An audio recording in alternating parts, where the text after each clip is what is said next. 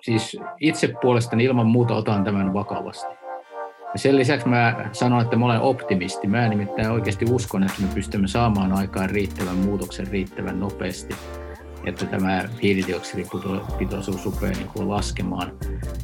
Mä olen nyt jo itse 62-vuotias, niin mä toivon, että mä vielä näen sen, että hiilidioksidipitoisuus laskee. Laskee, niin kuin, että ei vaan joka vuosi aina pitoisuus nouse, nouse ja nouse. Moi moi taas kaikki Futucastin katsojat ja kuuntelijat. Tervetuloa takaisin uuteen jaksoon. Mun nimi on William von der Baalen ja vieressä on Iisa Krautio.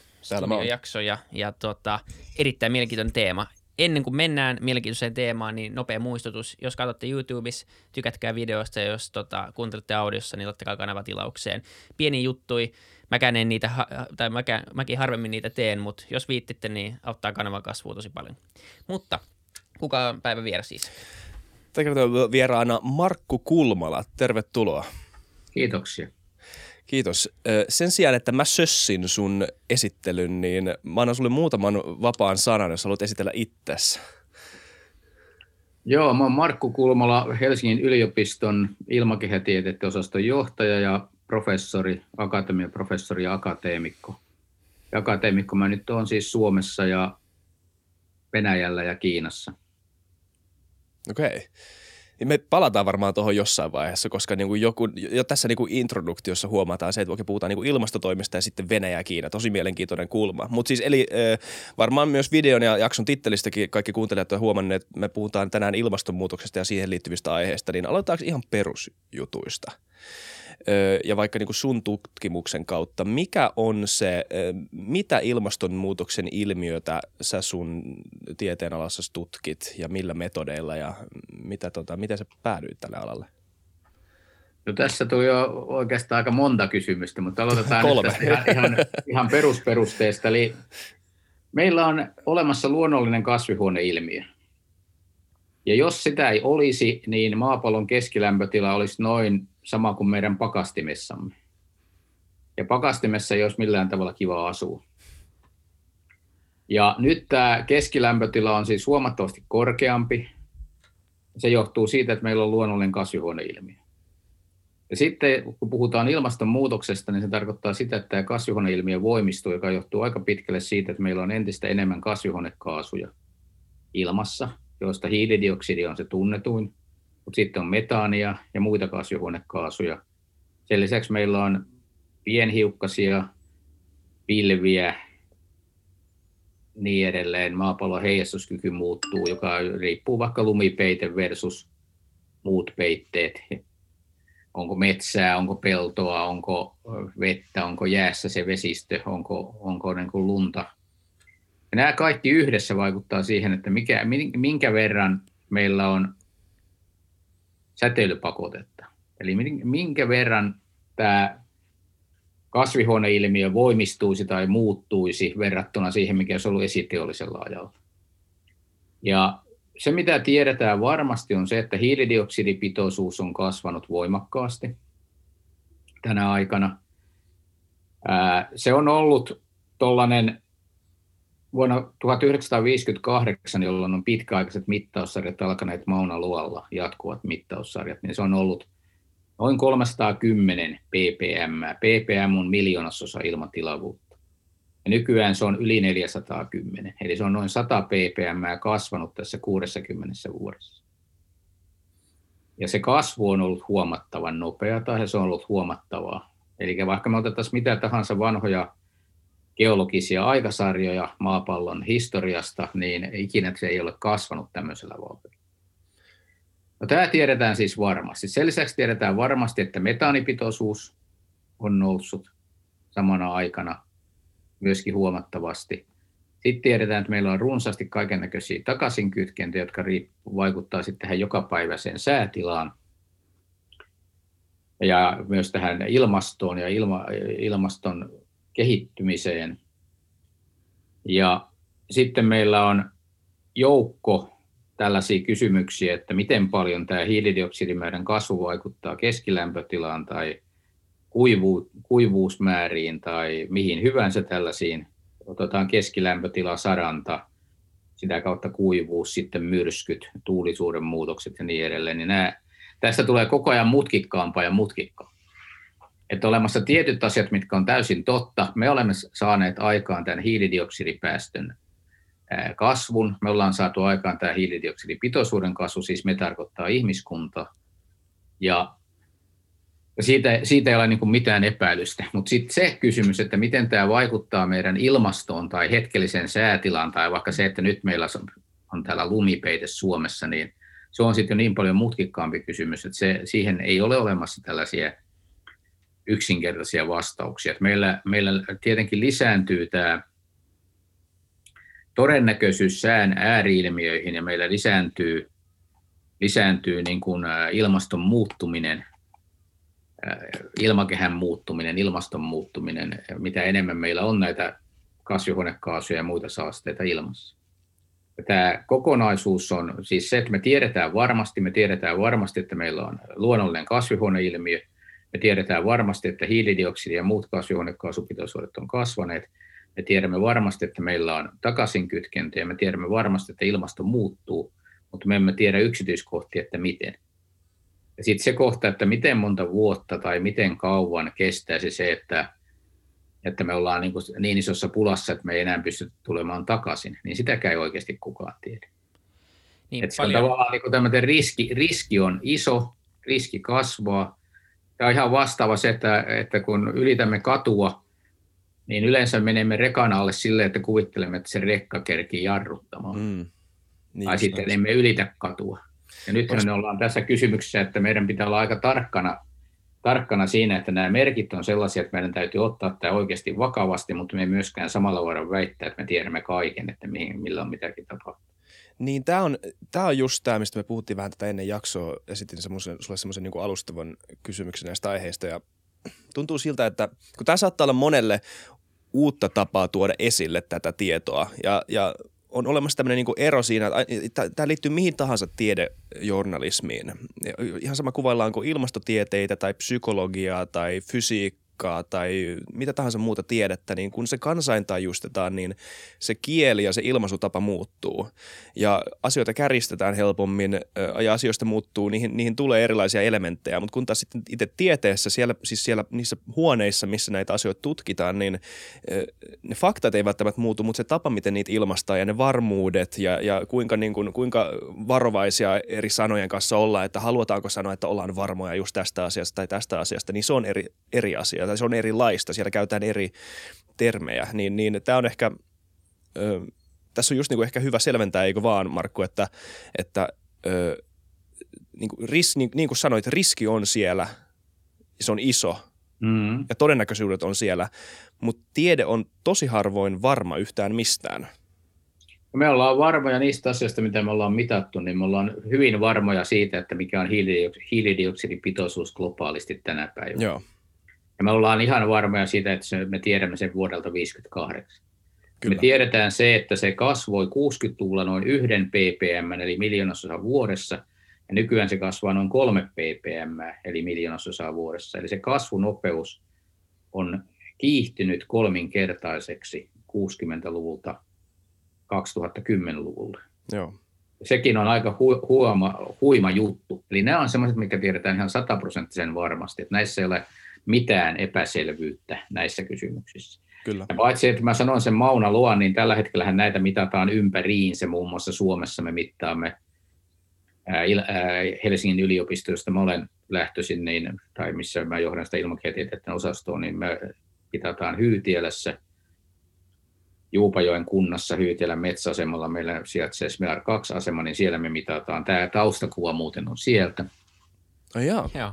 Ja, tota, ää, ja sitten toi laite, mikä tuossa näkyy, niin tämä mittaa tällaista muutama kymmenen kertaa sekunnissa tuulen kolmea komponenttia. Kun tämä yhdistetään nopeavasteiseen hiilidioksidimittariin, niin saadaan tietää, kuinka paljon hiilidioksidia metsä syö tai maaperä syö, että mikä on meidän hiilinielu onko tämä se laite? Mä luin susta yhden artikkelin ennen tätä no. jaksoa ja onko tämä se laite, tai siis se torni, mihin sä et halunnut viedä sitä toimittaa, koska se on liian, liian korkealla? No, tota, no niin, tämä laite on niin otettu tähän kuvaan mukaan kuvakäsittelyllä. Okei, okay. ah, okei. Okay. Mutta tota, no, siellä, siellä, siellä tornissa nimenomaan on näitä laitteita. Okei. Okay. Ja tilannehan on nyt, nyt silleen, että kyllä nyt riippuu, meillä on siellä aika monta tornia, niin osaan torniin kyllä pääsee kuka hyvänsä käymään, osaan ei pääse. Okei. Okay. Ja, ja tota, ihan vain työturvallisuussyistä niin ei voi mennä joka paikkaan. Ja, ja, ja eli, eli nämä me tiedetään varmasti, mutta sitten se, että mitä se tarkoittaa meidän keskilämpötilaan ja mitä se tarkoittaa meidän muihin niin tähän jokapäiväiseen säähän tai ilmastoon, niin sitä me emme tiedä varmasti. Mutta siinä on se riski todennäköisyys, että jos se me otetaan vakavasti, niin me olemme ongelmissa. Ja tämän takia Mähän aika usein sanon nykyään sen, että meidän pitää päästä semmoiseen tilanteeseen, että nämä hiilidioksidipäästöt ovat pienempiä kuin hiilidioksidinielut. Että hiilidioksidia otetaan ilmasta nopeammin pois, kun sinne pääsee uutta tilaa. Ja tällä hetkellä minkäännäköistä merkkiä vielä ei ole siitä, että me globaalisti oltaisiin edes saamassa tätä hiilidioksidipitoisuuden kasvua hillittyä. Että vaikka nyt on koronarajoitusvuosi 2020 juuri takana, niin silloinkin ne globaalit päästöt väheni vain jonkun tuommoisen kahdeksan prosenttia. Ja kun ajatellaan suurin piirtein tilannetta sitä, että jos otetaan, että hiilidioksidia menee joku määrä ilmaan vuodessa, se on noin 40 gigatonnia hiili, hiiltä tai hiilidioksidia ilmaan vuodessa, ja siitä noin puolet menee nieluihin. Niin se, että jos 40 gigatonnista 8 prosenttia on mennyt vähemmäksi, niin se on ehkä tuommoinen kolme gigatonnia. Ja nielut on noin 20, niin edelleen 17 verran kasvaa tämä niin kuin vuonna 2020 kasvanut tämä ilmakehän pitoisuus. Jos katsoo vain näitä yksiköitä, niin me ollaan tilanteessa, että meidän pitää hirmu paljon vähemmän saada ne päästöt puoleen tai sitten näitä nieluja voimistettua, että päästään tilanteeseen, jossa nämä nielut on isompia kuin päästöt. Ja, eh, mutta toisaalta tämä tilanne ei kuulosta ihan näin toivottomalta, jos lähdetään siitä ideasta, että joka vuosi päästöt vähenisivät 2 prosenttia ja nielut voimistus 2 prosenttia globaalilla tasolla, niin silloin me oltaisiin noin parissa kymmenessä vuodessa tilanteessa, että nämä on tasan keskenään. Ja silloin sen jälkeen pitoisuus alkaisi laskemaan. Onko se niin kuin näistä laskelmista tai tämmöisistä olettamista, josta lähtee esimerkiksi tietyt ilmastotavoitteet, mitä on asetettu, no jotkut on 2030, 2040, 2050, ää, laskeeko ne tätä kaavaa vai, vai onko ne, mihin nämä perustuu tavallaan, onko ne semmoisia, että me ollaan, me ollaan nyt laitettu itsellemme joku, joku deadline, että, että poliitikot ja ihmiset alkaisi ottaa tätä, tätä tai, tai, tai ottaa sitä riskin ylipäänsä to, tosissaan ja, ja meillä olisi jotain, jota kohti mennä vai perustuuko ne semmoiseen – johonkin se on pakko perustua, että, että me niin kuin pystytään tavallaan pääsemään siihen. Joo, tämä, tämä tota noin, niin, osittain perustuu tämän tapaiseen ajatteluun, mitä mä just äsken esitin. Ää, osittain se perustuu siihen, että, että tota noin, niin, ää, tai se, sen ymmärrys on koko ajan kasvanut, että miten nopeasti meidän pitäisi päästä tilanteeseen, että hiilidioksidipitoisuus rupeaa vähenemään. Ja äh, siinä on tavallaan se ero, että, että äh, tällä hetkellä on päästövähennykset ja sitten koitetaan pitää tämä esimerkiksi metsät, maaperä, muut nielut, että ne oikeasti ei heikkene. Ja nythän ne nielut tavallaan heikkenee, kun koko ajan raivataan metsää, metsää palaa ja niin edelleen. Että se nielupuoli myöskin heikkenee, josta puhutaan, että se on niin tämmöistä maankäytön, maankäyttö ja maankäytön muutokset.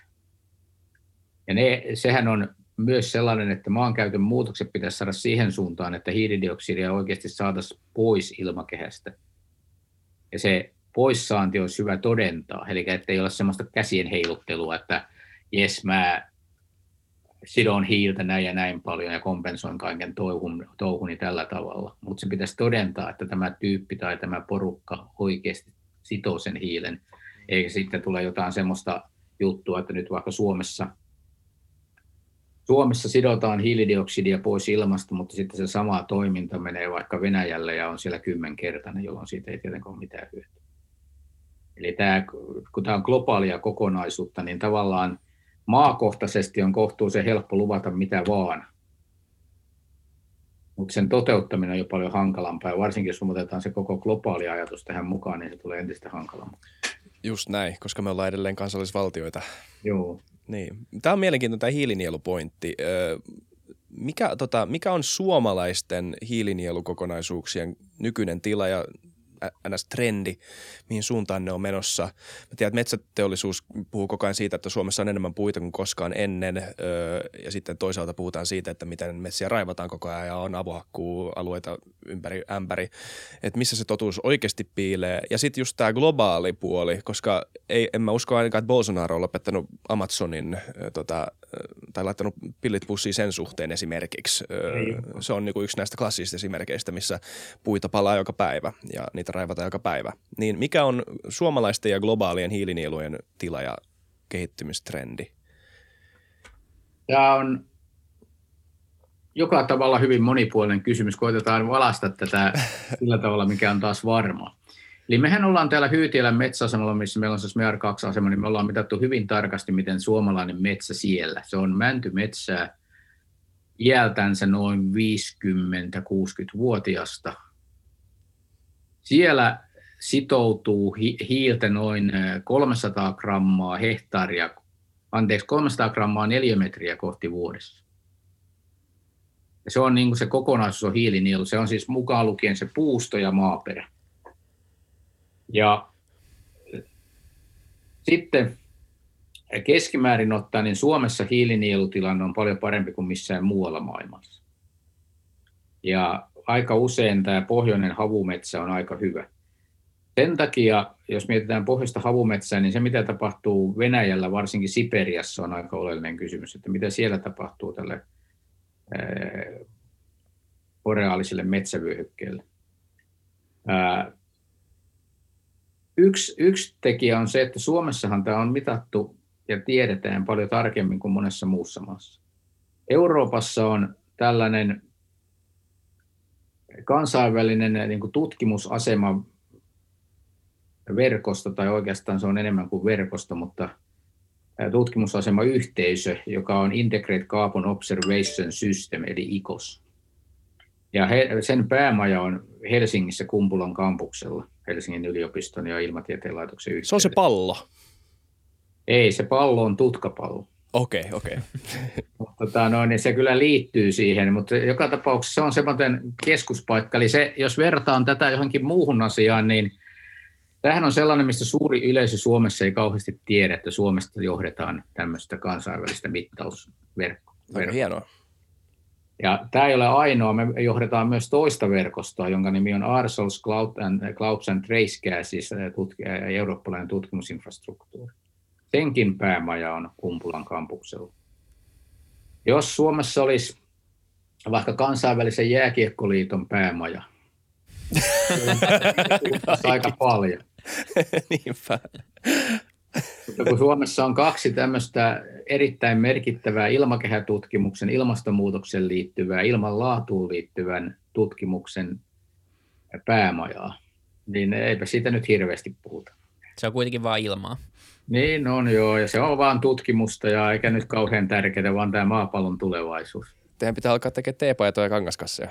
No kyllä niillä saattaa ollakin, mä en, en, en ole sen päämajan paljon. Joo. No, mutta tosi hienoa. Tota, Hyvä, että ainakin tässä jaksossa tulee ilmi. Joo, kyllä, näin on. Ja, ja to, tosiaan niin kuin, ää, niin kuin sanoisin, että kumpikin tässä on totta. On totta, että Suomessa on enemmän puuta kuin ikinä aikaisemmin. On totta, että Suomessa on paljon avuhakkuita. Ja nythän tämä kysymys on tietenkin sellainen, että millä tavalla me pystymme hiilinieluja kaikki nopeimmin voimistamaan, niin Suomessa, mutta vielä tärkeämpää maailmalla. Ja miten suomalainen osaaminen ja yleensä tämä kansainvälinen osaaminen, miten, sen, miten se saadaan hyväksi käytettyä vaikka nyt Venäjällä tai Kiinassa tai vaikka siellä Brasiliassa tai missä hyvänsä. Ja sitähän, sitähän niin kuin yritetään just tällaisella erilaisella tiedeyhteisön yhteistyöllä ja just näiden, niin kuin sanon, nämä IKOS- ja Actris-päämajat ja ja sitten mitä mä kutsun itse tiedediplomatiaksi, tai ainakin siihen tapaan, miten mä olen sitä tekemässä, missä koitetaan oikeasti saada aikaan mahdollisimman monipuolista dataa muun muassa entisen Neuvostoliiton alueelta ja Kiinasta. Miten tota, nämä hiilinielut toimii, tai ehkä ei miten ne toimii, mutta onko muita tapoja kuin, kuin metsän istuttaminen? Ää, mulla on muutama kaveri, joka on perustanut firmoja nyt tähän, just tähän alueeseen, missä pyritään saamaan hiilidioksidi konvertoitua johonkin, johonkin muuhun fiksuun käytettävään aineeseen. Ää, ja on, onko tämä niinku osa tätä trendiä, että et puiden istuttaminen tietenkin vie oman aikansa, mutta onko niinku tämmöisiä enemmän teknisiä, teknologisia ratkaisuja ää, tämmöisen niinku samanlaisen tehon tai efektin saavuttamiseksi? Mutta vastaus on kyllä. Eli, eli nyt tämä, tai olen itse sitä mieltä, että me tarvitaan kaikkea näitä. Me tarvitaan puitten istuttamista, me tarvitaan puuvarastoa. Meidän pitää niin kuin vaikka joidenkin mikrobien avulla saada maaperä aktiiviseksi näissä asioissa, kuten esimerkiksi nyt nämä ää, Carbon Action-aktiviteetit, joissa aktiivisia on muun muassa Ilmatieteen laitossa, siellä Jari Liski ja sitten tämä Baltic Sea Action Group, jossa on Saara Kankaarinta, Ilkka Herliin ja sitten joukko tällaisia hiiliaktiivisia maanviljelijöitä ja muistaakseni reilusti toista sataa maatilaa, jossa niin kuin kokeillaan uusia viljelytapoja siihen, että saadaan maatalot, maaseutu, pellot mahdollisimman paljon enemmän sitoon hiiltä maaperään kuin mitä nykyään tapahtuu. Siinä pystytään periaatteessa käyttämään mikropeita avuksi. Eli sekin on tämmöinen aika mielenkiintoinen kohta. Eli metsät, pellot ja sitten tämä, mitä sanoit siitä, ää, siitä erilaista tästä, että otetaan suoraan ilmasta erilaisilla teknologioilla hiilidioksidia ja tehdään niistä sitten mitä tehdään. Et joku tekee proteiineja, joku tekee uutta energiaa, joku tekee ää, muita uusia tuotteita, käyttää sitä muovien osana ja niin edelleen. Että kaikki näitä tarvitaan.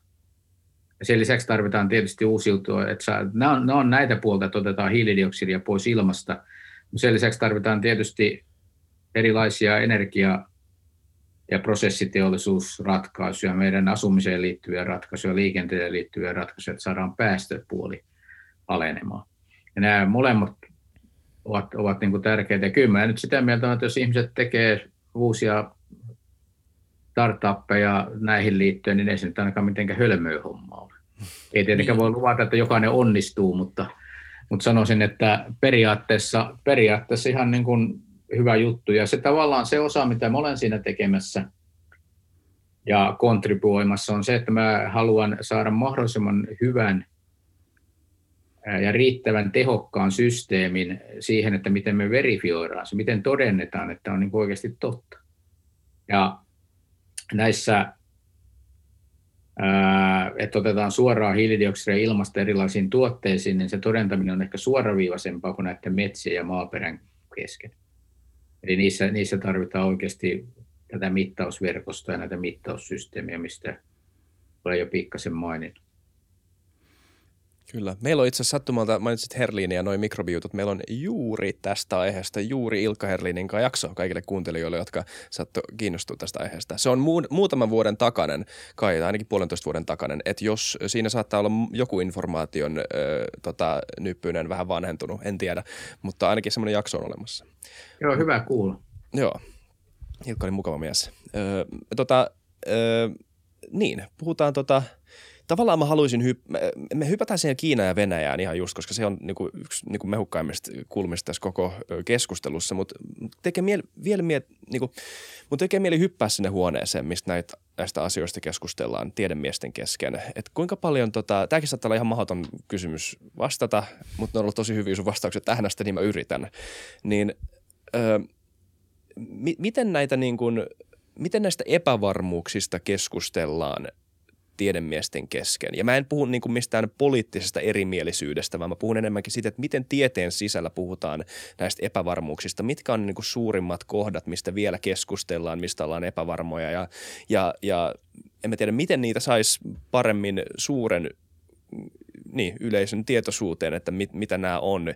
Ja, ja ilman, että niin kuin herää kummankaan suuntainen tämmöinen niin tiedä, hysteria tai tämmöinen niin informaatiosokeus jollain tavalla, ö, koska ö, en mä tiedä, tieteessä, tieteen ei, tieteeseen jotenkin ei kuulu ö, tommoset asiat. No, nyt mä alan vaan sekoilemaan. Niin, vastaa siihen kysymykseen vai jos, jos sä sait kiinni siitä. Kiitos. No joo, siis äh, miten me keskustelemme erilaisista asioista tieteessä, niin ensinnäkin olemassa niin kuin tietyt perustyökalut, joita kehitetään, siis näitä työkaluja tieteessä kehitetään myös koko ajan. Yksi on mittaukset, maanpintamittaukset, yksi on satelliittimittaukset, joilla saadaan koko globaali spektri erilaisista asioista. Sitten on mallit, joita on malleja, on ihan tämmöisistä vaikka molekyylitasoisista malleista globaaliin koko ilmastoon, ilmakehään, koko maapallosysteemiin liittyviin malleihin, ja siinä mukana sitten saattaa olla päätöksenteko- ja taloudellisiakin malleja. Ja mä vertaan tätä kolmijalkaiseen palliin. Eli me tarvitaan satelliittimittauksia, että me saamme katsottua koko maapallo, mutta satelliittimittauksista ei ikinä saada niin kuin kaikkia mahdollisia komponentteja selville. Me tarvitaan näitä maanpintamittauksia, sitten me tarvitaan malleja, joilla voidaan niin kuin ennustaa. Ja jos näistä jaloista joku puuttuu, niin ollaan ongelmissa. Ja tämä, mitä mä itse eniten teen tällä hetkellä, mä tietysti osallistun näiden kaikkien kolmen jalan – kehittämiseen ja niiden yhteensaattamiseen ja erilaisten asioiden integroimiseen. Niin promovoin sitä, että meillä olisi tällaisia samanlaisia monipuolisia mittausasemia kuin meillä on Hyytilän SMEAR-asema ympäri maailmaa. Tällä asemalla me pystymme mittaamaan reilusti yli tuhat erilaista muuttujaa. Ja miksi näin paljon on se, että kun me keräämme tämmöistä monipuolista avointa dataa, niin me pystymme vastaamaan niihinkin kysymyksiin, mitä ei nyt vielä ole. Esimerkiksi se Mauna Luon vuonna 1958 alkanut mittaussarja, niin jos sitä ei olisi, niin nyt vaan ihmetellä sitä, miten tässä oikeasti tapahtuu, jos se olisi tämmöistä pitkää mittaussarjaa. Ei silloin tiedetty, että hiilidioksidipitoisuus kohoaa näin nopeasti. Silloin ennustettiin, että se mahdollisesti kohoaa jonkin verran. Silloin sen takia päätettiin ottaa tämmöiset jatkuvat mittaukset, eikä suinkaan ruvettu mittaamaan tämmöistä lyhytaikaisesti pelkästään kuukautta tai viikkoa. Ja sen, sen takia tarvitaan pitkäaikaisia jatkuvia mittauksia, koska vain ne ää, yhdessä näiden kahden muun tämän pallin jalan kanssa, niin pystytään oikeasti miettimään, että mitkä ne on oikeasti ne epävarmuudet. mikä, on se, mikä on se tieto, osa, mitä me emme vielä tiedä, mitkä on ne oikeat kysymykset. Tiedepiirissähän me aika usein käytämme ison osan ajastamme miettimään kysymyksiä. Ja sitten seuraavaksi, kun on kysymykset löydetty, niin sitten sen jälkeen mietitään, että mitkä on ne työkalut, millä näihin kysymyksiin voidaan vastata. Ja sitten vasta tulee vastauksia. Ja, sen ja, ja tämä on ihan normaalia tieteessä, että me, meillä on epävarmuudet ja virherajat ja kaikki muut. Se on niin kuin aivan, aivan normaalia toimintaa. Ja mun mielestäni oikeastaan tämä COVID-esimerkki on varsin hyvä, että kun se on joka päiväisestikin tämä epävarmuus ja ää, todennäköisyys ja virherajat, eli joutuu ihminen itsekin miettimään, että mitä mä teen, että mikä on mun todennäköisyys ja niin edelleen, niin se on tullut lähemmäksi. Ilmastonmuutoksessa näiden todennäköisyyksien laskeminen ja virherajojen määrittäminen on tietenkin hankalaa niin kuin mutkikasta, koska tämä on koko maapallo, tämä ei ole vain joku yksi osa-alue.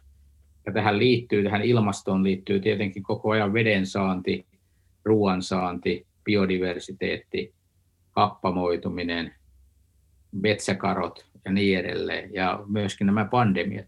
Niin nämä kaikki liittyy toisensa. Me, me, me ei voida edes teoriassa laskea tai, tai ratkaista näitä yksitellen, vaan ne pitää niin kuin kaikki, kaikkia pitää käsitellä. Siksi tämä on sillä jo välillä vähän hitaan olosta ja mutkikasta ja annetaan vain tiettyyn suuntaan ratkaisuja. Meillä aika harvoin on niin tiedehuoneissa kyllä ei-vastauksia. Tietysti meillä on myös kyllä-vastauksia kyllä, ja on ei-vastauksia.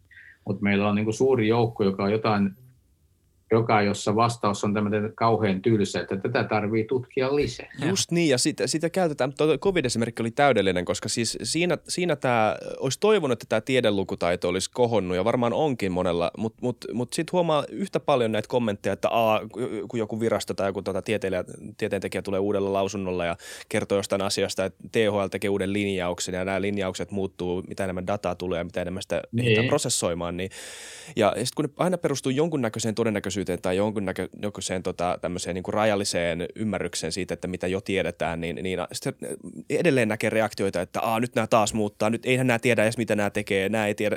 Puhu, että niin kuin se keskustelu ja se ymmärryksen taso kuulijan korvissa on tosi usein vielä tällä kyllä ei-tasolla. Mitä no, ei, jos se olisi semmoinen lehtiartikkeli, jonka otsikko on – Hmm. Et mieti ennen kuin luet tätä otsikkoa. Tämä ei välttämättä ole totta, mutta tässä on tämän tyyppinen varmuusaste.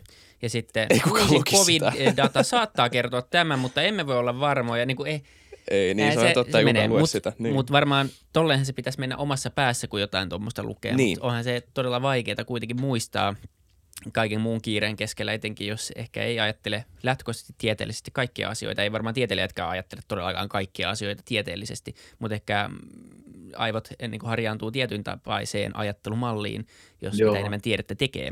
Mm. Ää, ennen kuin mennään siihen Kiina-Venäjä-teemaan vielä, Joo. niin ehkä semmoinen yksi asia, mistä ollaan puhuttu, muutamia kertoja kuitenkin aiheesta nyt puhuttu ja paljon ollaan mietitty, no mainitsit, että tämä on tietenkin globaali ongelma ja samaan aikaan meillä on vielä kansalliset val, kansallisvaltiot ja se, että Suomi kompensoi jotain, niin, niin on tosi tärkeä asia, mutta sitten meillä on globaalitasolla tietenkin ää, maita, jotka, joilla on vähän isommat päästöt kuin meillä – sitten meillä on myös tosi paljon kasvavia talouksia, jossa on, tulee se kysymys, että voidaanko rajoittaa talouskasvua vai, vai voidaanko ylipäänsä vaatia mitään liittyen siihen kasvuun, koska meillä on ollut vapaat kädet länsimaissa. Ja sitten tulee se kolmas aspekti, eli kuinka paljon tästä pitäisi olla kuluttajan harteilla versus se, että kuinka paljon siitä on esimerkiksi valtiollisella tasolla. Ja oma semmoinen vähän puolikyydinen näkemys on ollut se, että jos me, että jos me luullaan, että me saadaan ihmisten kulutustottumukset muutettua – ja ihmiset luopumaan kaikista mukavuuksista, mitä on tullut tämän niin kuin talouskasvun mukana, niin me ei tulla ratkaisemaan tätä ongelmaa ikinä, vaan se ratkaisu piilee kyllä jossain se, että ne, niilet, tai ne nielut nimenomaan vahvistuu ja pystytään kuluttaa jotakuinkin samalla tavalla, mutta sekä se kulutus on kestävämpää, että se päästövähennys on samaan aikaan tehokkaampaa. Mutta mikä sun näkemys niin tieteilijänä on siihen, että miten paljon kuluttajaa voi vastuuttaa tähän – ja miten paljon valtaa loppupeleissä kuluttajalla on tämän asian ratkaisemiseen? Mulla on tähän oikeastaan, tai siis varmaankin aloitan taas pikkasen kauempaa tämän vastauksen, niin ää, on olemassa myös sellainen kuva, kuvaaja, missä lukee, että kuinka monta grammaa hiiltä pääsee dollaria kohti globaalisti. Eli kuinka, kuinka paljon, kun me tuotamme ihan mitä vaan, niin kuinka paljon se tuottaa päästöjä tätä brutto, globaalia bruttokansantuoteyksikköä kohti. Ja tämä luku on ollut joskus 70-luvun alkupuolella 650 grammaa hiiltä dollaria kohti. Ja nykyään se on ää, muist, noin 300. Mutta jos katsotaan kulmakertoimia, miten se on mennyt alaspäin se luku, niin jos se olisi menty samalla vauhdilla alaspäin kuin mentiin 70-luvulla, niin se olisi nykyään alle 200 grammaa hiiltä dollaria kohti. Eli päästöt olisi vain kaksi kolmasosa nykyisestä, tai ehkä vain 60 prosenttia, jolloin oltaisiin jo hirmu lähellä sitä, että nielut on yhtä isoja kuin päästöt. Ja miksei näin olla? Se johtuu siitä, että me emme suinkaan käytä parasta mahdollista teknologiaa tuottamaan näitä kännyköitä tai kivihiiltä tai terästä tai mitä hyvänsä keskimäärin. Voi olla, että kännyköissä käytetäänkin parasta mahdollista teknologiaa, mutta niin kuin keskimäärin näissä kaikissa tuotteissa ei. Ja, ja se johtuu aika pitkälle siitä, että ollaan niin kuin lähetty, lähetty siitä, että tämä päästö siirtyykin seuraavaan maahan, jossa on mahdollisimman halpaa työvoimaa, mahdollisimman halpaa niin kuin tämä tuotantorakenne tämmöisen lyhytaikaisen taloudellisen kannan kannalta. Ja vaikka me kuluttajana kulutettaisiin ihan yhtä paljon, niin jos ne olisi tehty vähän kestävämmällä tavalla, niin me oltaisiin pienemmissä päästöissä. Myös jos tota, no, niin, ää, oltaisiin niin kuin enemmän tällä kierrätys, tämmöisen enemmän kestävän talouden kannalla, niin edelleenkin meillä voisi olla elintaso ihan about sama, mutta me elättäisiin silti kohtuullisemmin. Ja mun mielestäni me tarvitaan tähän tietysti yksilöitä, kansalaisliikkeitä, toimijoita, että me saamme tarvittavia muutoksia aikaan, koska poliitikot eivät varmaan muuta mitään, jos äänestäjät eivät halua muutosta. Ja sitten me tarvitsemme yhtä aikaa talouselämää, eli me tarvitaan kaikkia. Me tarvitaan tiedettä, me tarvitaan yrityksiä, me tarvitaan valtiovaltaa, me tarvitaan kansalaisia, me tarvitaan kansalaisjärjestöjä. Me tarvitaan kaikkia niin kuin toimimaan samaan suuntaan. Mutta sitten täytyy muistaa se, että vaikka yksi ihminen ei voi tehdä kovin paljon, niin yksi ihminen voi olla mukana tässä kokonaisuudessa.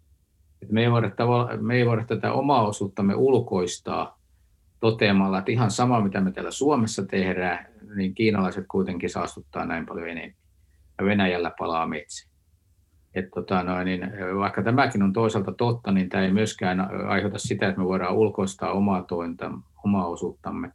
Sen lisäksi mä en itse oikeasti usko siihen, että elintaso oleellisesti putoaa, vaikka me ruvettaisiin olemaan enemmän tällä kestävä talous, biotalouslinjalla. Niin päinvastoin varmaan. Mä, mä kuvittelen, että meillä erilainen toimeliaisuus kasvaa ja, ja voi, voi oikeasti tapahtua sillä että tietysti siinä voi tulla aika montakin uudelleen suuntausta ja voi olla, että työpaikat tietyillä sektoreilla vähenee, mutta sitten jollain toisella sektorilla kasvaa ja niin edelleen. Että ei tämä, mä en ole siis millään tavalla toivoton tässä hommassa.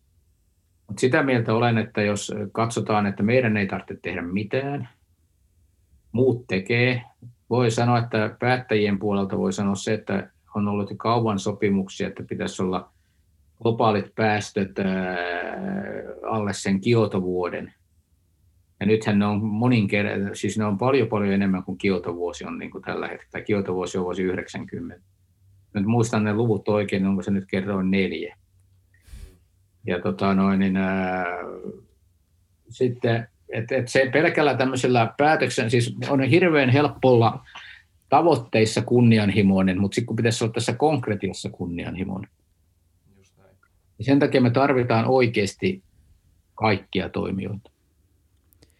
Niin ja eikö se osittain kans, mitä enemmän miettii maailmaa ja katsoo maailmaa ja asioita, mitä tehdään eikä tehdä, niin tuntuu, että pitää kutsua joku puhumaan vähän insentiiviteoriasta ja ylipäätään niin. siitä, että kukaan ei tee mitään, ellei siitä saa jotain hyötyä. Ja se, että maapallo hyötyy, niin suurimmalle osalle ei varmaan ole tarpeeksi kova insentiivi. Samaan aikaan, kun se uhka on kuitenkin vielä, se, ei ole, se on suhteellisen abstrakti uhka suurimmalle osalle. Ja se on semmoinen asia, joka siitä puhutaan, mutta se ei näy jokapäiväisessä arjessa samalla tavalla kuin Miten tota noin, niin eikö se näy pikkuhiljaa jokapäiväisessä arjessa, jos jo Oslossa, Oslon lähellä on savipyöriä? Niin, ja se on niin kuin nimenomaan, että nyt niitä niin. alkaa tulee, ja onko nämä niitä tarvittavia eli, herätyksiä vai ei? Mehän, mehän ei oikeasti tiedetä, milloin se uhka tulee tänne omalle tontille. Kyllä. Omaan kerrostaloon tai omaan maatilaan tai omalle tontille tai omaan yritykseen. Ja nyt, nyt se, kun katsoo näitä, että mitä maailmalla tapahtuu, niin kyllä mä nyt siis itse puolestani ilman muuta otan tämän vakavasti. Sen lisäksi mä sanon, että mä olen optimisti. Mä nimittäin oikeasti uskon, että me pystymme saamaan aikaan riittävän muutoksen riittävän nopeasti, että tämä hiilidioksidipitoisuus rupeaa niin kuin laskemaan. Mä olen nyt jo itse 62-vuotias, niin mä toivon, että mä vielä näen sen, että hiilidioksidipitoisuus laskee, laskee niin kuin, että ei vaan joka vuosi aina pitoisuus nouse, nouse ja nouse. Et sehän on ilman muuta selvää, että kun otetaan tämä hiilidioksidin vuosisykli, niin sinähän on aina kesäisin elo, syys, lokakuussa on se minimi, jokainen vuosi, niin kuin minimitulos on silloin ja maksimitulos on toukokuussa, koska kesäisin toisella pallon puoliskolla nämä hiilinielut on niin paljon isompia kuin talvissa aikaan, niin sen takia meillä on selvä tämmöinen minimi, niin se näkee, että nielut toimii. Mutta, mutta se, se, että näkisi tämän, kyllä tässä ihan riittävää tavoitetta on viimeiselle työvuosikymmenille siitä, että että niin kuin näkisi tämän, että hiilidioksidipitoisuus laskee. Sitten epävarmuudesta haluan sanoa vielä sen verran, että mun pääaihepiirihän ei ole hiilidioksidi tai kasvihuonekaasu, vaan pienhiukkaset. Eli Joo. pienhiukkaset, jotka muodostaa pilvipisaroita ja pilviä, jotka niin kuin hidastaa sillä tavalla ilmastonmuutosta. Eli ne heijastaa pilvet ja pienhiukkaset heijastaa auringonsäteilyä takaisin avaruuteen ja sitten tämä liittyy myös tähän saastepuoleen ja sitten voisi sanoa, että tämä oli se syy, minkä takia olen Kiina, kiinalaisten tutkijoiden kanssa aloittanut yhteistyön. Eli siellähän on ilman saasteet hyvin oleellisia kaikissa näissä isoissa kaupungeissa. ja miten, miten ne sitten liittyy ilmastoon ja ilmakehään, tai ilmakehään ne liittyy sillä lailla, että siellä on niin saastepitoisuudet, että ne aiheuttaa siellä oikeasti, että näkyvyys on huono, siellä on hirveän vaikea nähdä. On paljon päiviä, joissa näkyvyys on heikko, todella heikko, saastesumuja. Sitten se vaikuttaa tietysti myöskin ilmakehään ja sitten se vaikuttaa ihan niin kuin tämmöiseen perus, perussäätilaan. Eli tavallaan ilmakehän kautta säätila tai saasteet, säätila ja ilmasto liittyy toisiinsa aika niin kuin mielenkiintoisilla ja mutkikkailla tavoilla. Esimerkiksi se, että jos meillä on todella saasteinen päivä, niin silloinhan ei auringonvalo tule enää maan pinnalle. Eli jos siellä miettii, että siellä on siellä aurinkopaneeleita, niin ei ne vaan toimi, jos sulla on saastunut, se ei niin kuin toimi.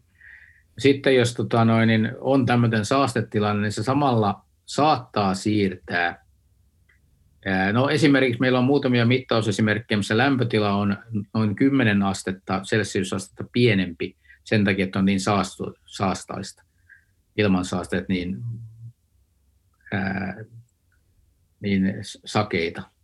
Ja kun on sakeita, sakeita olevaa savusumua, niin saattaa myös olla niin, että on sellainen tilanne, että niin kuin vanha sanonta on, että ei oikein jaksa sataa. Eli vesipisarat on mennyt liian moneen pieneen hiukkaseen näissä pilvissä. Niin ne ei tule niin isoksi, että niistä tulisi sadepisaroita. Ja silloin tarvitaan tämmöisiä tiettyjä nousuvirtauksia. Sen seurauksena tuleekin rankkasateita. Eli sateet siirtyy ajallisesti ja paikallisesti. Ja tämmöinen voisi sanoa, tämmöinen leppoisa sade muuttuu rankkasateeksi, joka sitten aiheuttaa tulvaa ja huuhtoo pois maaperä ja niin edelleen. Eli, eli nämä liittyy sille hyvin mutkikkaalla, mutta erittäin mielenkiintoisilla tavoilla toisiin. Ja tämä on tavallaan ollut se syy, miksi mä olen, olen niin kuin sinne kiinalaisten kanssa alkanut yhteistyön ja sitten tosiaan yksi tavoite, paitsi että saada tämmöistä tietoa siitä, että mitä kaikkea siellä tapahtuu ää, ilmakehässä ja mitkä on päästöt ja mitkä on niin kuin, pitoisuudet ja niin edelleen, niin on tietenkin se, että saataisiin sieltä mahdollisimman paljon dataa, avointa dataa käytettäväksi niin kuin meidän malleihin ja totta kai heidän kanssa tehdään hommia yhdessä. Ja paitsi, että siellä on paljon tämmöisiä ilmakehään liittyviä todella mielenkiintoisia ilmiöitä, jotka on myös tärkeitä, niin täytyy muistaa, että jos me otetaan Itä-Kiina, otetaan kolmio, Shanghai, Nanjing, Xi'an, Peking ja takaisin rantaa pitkin Shanghaihin, niin siinä kolmiossa asuu noin 10 prosenttia maapallon väestöstä. Eli to- ja todellisuudessa se, että mitä siellä tapahtuu, niin se vaikuttaa koko maapalloon. Se ei ole pelkästään niin kuin se joku paikallinen kysymys, vaan se on oikeasti kysymys siitä, että, että me, meidän täytyy niin kuin saada, saada ää, tietää, mitä siellä tapahtuu. Ne itse ovat kovin kiinnostuneita tietenkin siitä ja nimenomaan sen ilman laadun kannalta, koska se ilman laadun huonous vaikuttaa niillä jopa bruttokansantuotteeseen. Plus, että se vaikuttaa siihen, että siellä kuolee ennenaikaisesti iso kasa ihmisiä ilmansaasteiden takia. Toistaiseksi Kiinasarjassa niin COVID on hyvin pieni murtoosa siitä, mitä ilman saasteisiin siellä kuolee vuodessa. Että sanoisin, että Ruotsi on esimerkiksi maasta, jossa COVIDiin on kuollut enemmän kuin ilmansaasteisiin vuositasolla. Mutta aika monet maat on edelleen tilanteessa, että COVIDiin on paljon vähemmän kuin ilmansaasteisiin. Esimerkiksi Suomi on sellainen, missä on vähemmän, ilmansa, vähemmän covidia kuin ilmansaasteisiin 2020 kuolleita. Tämä on jännä. Suomessakin. Niin, Suomessakin mieti. Joo. Joo, no Suomessa, Suomessa siis kuolee 1500-2000 ihmistä vuosittain ilmansaasteisiin. Joo. Ja meillä on kuitenkin mainostaa usein, että meillä on maailman puhtainta ilmaa täällä. No niin, täällä onkin, ja täällä on vielä se etu, että me ollaan jopa tutkittu, että on maailman puhtainta ilmaa. se me jopa tiedetään se, me ollaan sata prosenttia varmaan. no, ollaan, no, siis ei olla tietysti joka ikistä puuta paikkaa maailmalla tutkittu. Etelämantereella voi olla puhtaa, onkin puhtaampaa, mutta siellä ei asu kukaan. Niin, eikä, niin. Ja se on vähän ehkä Kyllä. epäreilu vertaus, joo. Mutta tota... Semmoisissa paikoissa, missä asuu eh, tämänkin verran väkeä kuin Suomessa, niin Suomi on ilman muuta puhtaampi. Suomi on puhtaampi kuin Ruotsi, koska tota, no, niin Ruotsissa on se Etelä-Ruotsi osuus, joka kuitenkin on enemmän Keski-Euroopan saastealueiden kanssa vaikutuksissa ja siellä asuu suhteellisen paljon väkeä. Ää, joku on väittänyt, että Islanti olisi puhtaampi, mutta en usko, koska Islannissa tuottaa ihan tämmöinen luontoperäinen kuumat lähteet ja muut vastaavat sen verran rikkiä sinne, että mutta Islannissa ei ole tutkittu näin monipuolisesti kuin mitä Suomessa. Miten tota, ö, minkälaista tämä työ on ollut Venäjällä ja Kiinassa? Miss, missä niin kuin, mikä tämä, missä mennään tällä hetkellä siellä näissä kysymyksissä? No joo, siis nyt, nythän voi sanoa, että sekä Kiinassa että Venäjällä ne on kumpikin kaksi aika erilaista aluetta, erilaista maata. Eli Kiinassa on se, että siellä on ihan riittävästi rahaa tutkimukseen, jos ne vaan saa vakuutettua kiinalaiset, että, he, että se on heille hyötyä. Ja Kiinassa on hyvin paljon tutkijoita, jotka oikeasti moderneilla laitteilla tutkivat ilmakehää ja tutkivat ilmastonmuutokseen liittyviä kysymyksiä, ilmanlaatuun liittyviä kysymyksiä. Ja meillä on Kiinassa tällä hetkellä kaksi, toinen Pekingissä ja toinen Nansingissä, kaksi sellaista mittausasemaa, mistä me saamme jatkuvasti dataa. Tämä datahan ei saa sillä idealla, että totean, että Helsingin yliopisto perustaa sinne mittausaseman ja data tulee Suomeen. Ei mene niin, vaan se tarkoittaa sitä, että meillä on yhteistyötä kiinalaisen yliopiston tai yliopistojen kanssa, eli Nansingin yliopiston kanssa Nansingissa ja Pekingissä Beijing University of Chemical Technologyn kanssa. Ja näiden yliopistojen kanssa yhteistyössä julkaisemme niitä artik- artikkeleita, jossa, jonka yhteydessä data julkaistaan niin yhdessä. Niin sillä tavalla se toimii. Ja ää, kiinnostus siellä Kiinassa on iso, että alun perinhan ne pyysivät mua sinne tulemaan noin vähän yli kymmenen vuotta sitten, ja sitä ennen mä en ollut ikinä ajatellutkaan, että mä rupesin Kiinassa tekemään mitään. Sitten Venäjällä tämä meni sillä että meille tuli yksi vanha tai sanotaan varttunut venäläinen akateemikko, joka oli ollut Ruotsissa Uppsalassa professorina. Hän tuli sitten Helsinkiin ja sitten me hänen kanssansa yhdessä ruvettiin suunnittelemaan tämmöistä pan-Eurasian eksperimenttiä, eli periaatteessa tämä eksperimentti ei siis ole mikään perinteinen luonnontiedeeksperimentti, mitä tehdään labrassa jotain hallittua eksperimenttiä, vaan tämä on eksperimentti, mitä ihmiskunta nyt tekee joka tapauksessa. Ja me todettiin yhdessä, että tämä tieto Siperiasta on erittäin vähäistä, ja sen takia me perustettiin tämä pan-Eurasian eksperimentti, eli PX, ja, ja siihen, siihen liittyen sitten pyritään myös sinne saamaan niin kuin mittausasemia, mutta johtuen siitä, että tämä panostus tutkimusrahoitukseen on niin e-, eri tasolla Kiina, Venäjä, niin Kiinassa tämä etenee nopeasti ja Venäjällä huomattavan paljon hitaammin. Ja Venäjällä nyt tietenkin myös nämä erilaiset pakotteet tämän Krimin tilanteen jälkeen niin on hirastanut tätä myös tätä touhua. Mutta nyt Venäjällä ollaan saatu aika selkeästi päätä auki viimeisen vuoden aikana taas lisää uudelleensa. Ne oli muutama vuosi vähän hiljaisempaa ja kyllä mulla tällä hetkellä on se näkemys, että meillä niin kuin myös mittauspaikat lisääntyy Venäjällä. Venäjällähän on pitkään ollut ilmatieteen laitoksen mittausasema tai yhdessä venäläisten kanssa heidän mittausasemansa Tiksissä, joka on Lenajoen varressa. Ja nämä nyt on, on sille, että kaikki se tieto, mitä sieltä saadaan, niin on, on niin kuin hyväksi. Ja tietenkin tämä yksi, yksi oleellinen kohta on se, että paikalliset toimijat ää, saavat niin kuin kokemusta ja oppia, että meillä niin kuin on tiedonsiirtoa kumpankin suuntaan, eli, eli oikeasti sitä tehdään yhdessä, eikä millään tämmöisellä millään muulla, muulla tavalla että ei ole mikään sellainen, että me, me teemme ja he vaan ovat apulaiset, vaan teemme niin kuin aidosti yhdessä sekä kiinalaisten että venäläisten kanssa. Ja sitten tähän, tähän liittyy tietenkin myös se, että, että kun sitä tehdään aidosti, aidosti yhdessä, niin se nyt ei ole pelkästään sitä, sillä vauhdilla tietenkään edetä, millä mä haluan edetä tai me haluamme edetä. Että se sitten edetään sillä lailla, että se kaikille, kaikille osapuolille sopii. Mikä tota, kuinka vastaanottavaisia tälle ollaan laajemmin? Kun vaan no ymmärrät... siis ollaan, ollaan oikeasti hyvin, hyvin vastaanottavaisia. Et se, siinä, siinä tietenkin on sellainen omat, omat hidasteensa ja joskus jopa esteitä, mutta kyllä täällä niin kuin periaatteessa ollaan hyvin vastaanottavaisia. Eli kyllähän, kyllähän nämä, tämä tekijä, että nyt Kiina tekee isoja ilmastoaloitteita ja Venäjällä oikeastaan ihan samantapaisia aloitteita tulossa, niistä ei varmaan ehkä puhuta ihan niin paljon, niin, niin en mä nyt sano, että meidän toiminnallamme on siihen yhtään mitään merkitystä, mutta ainakin ne tekevät ihan samoja asioita, mitä olemme heille ehdottaneet. Se on hienoa, varmasti on merkitystä.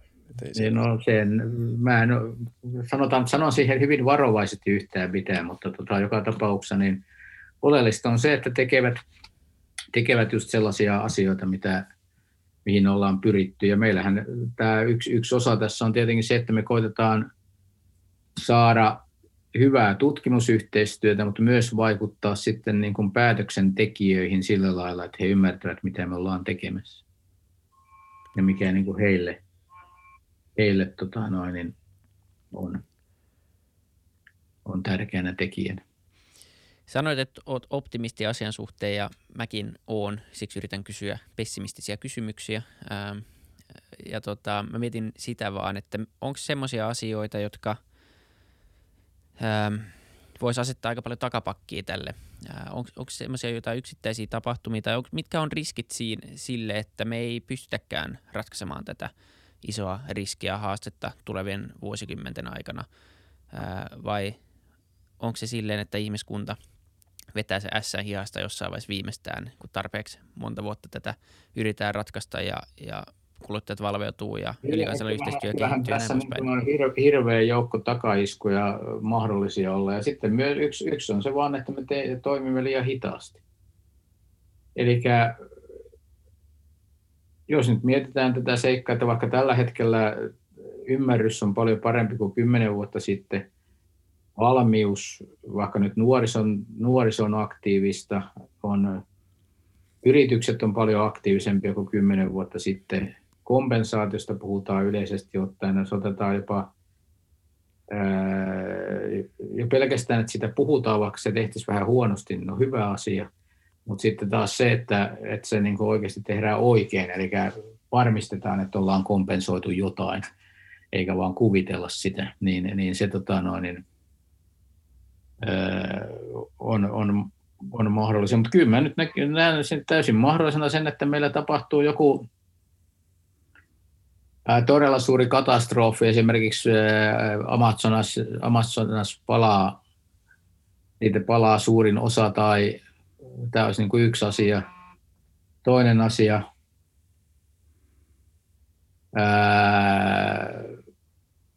tähän, tähän liittyen on tietysti se, että Siberia tapahtuu jotain sellaista, että tulee joku palautumaton kohta. En mä nyt sinänsä ole, ole innokas kaikkia näitä Risto Iso, Isomäen niin kuin, uhkakuvia allekirjoittamaan, mutta kyllä ne niin kuin, monet niistä on periaatteessa mahdollisia. Ja nyt tämä vaan kysymys on sitten se, että, että onko, onko ne sittenkin ne isommat tällaiset uhkakuvat sellaisia, että ne ei ole globaaleja. Ja globaalilla tasollahan meidän pitää tämä muutos saada aikaan.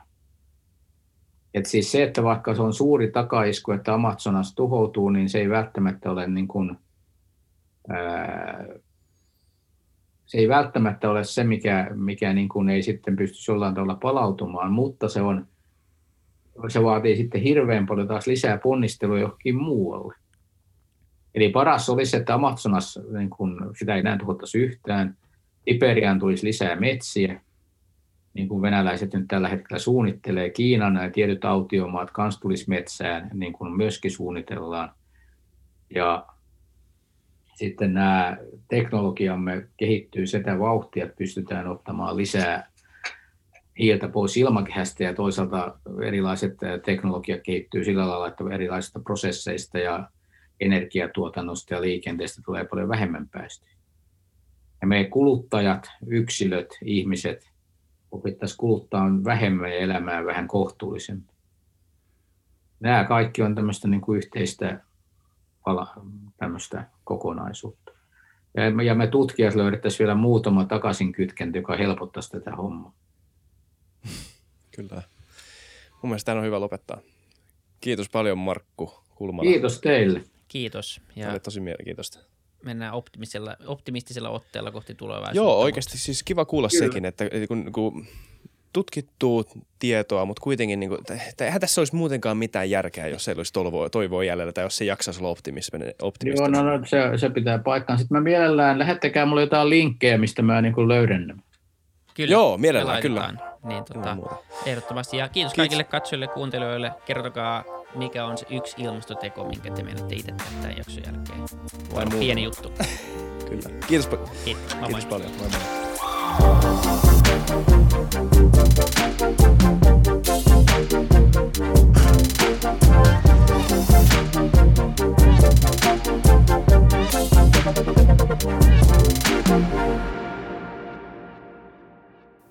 Kiitti kaikille kuuntelijoille, yhteistyökumppaneille ja FutuCastin koko tiimille.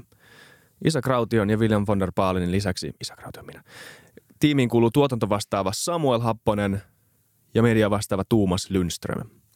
Ja kiitos Niko Noanalle tästä upeasta tunnaribiisistä, joka on mukana Lululandissa. Seuratkaa mitä somessa nimimerkillä FutuCast, millä tahansa podcast-alustalla ja niin ja saa arvostella. Mielellään. Thanks. Moi moi.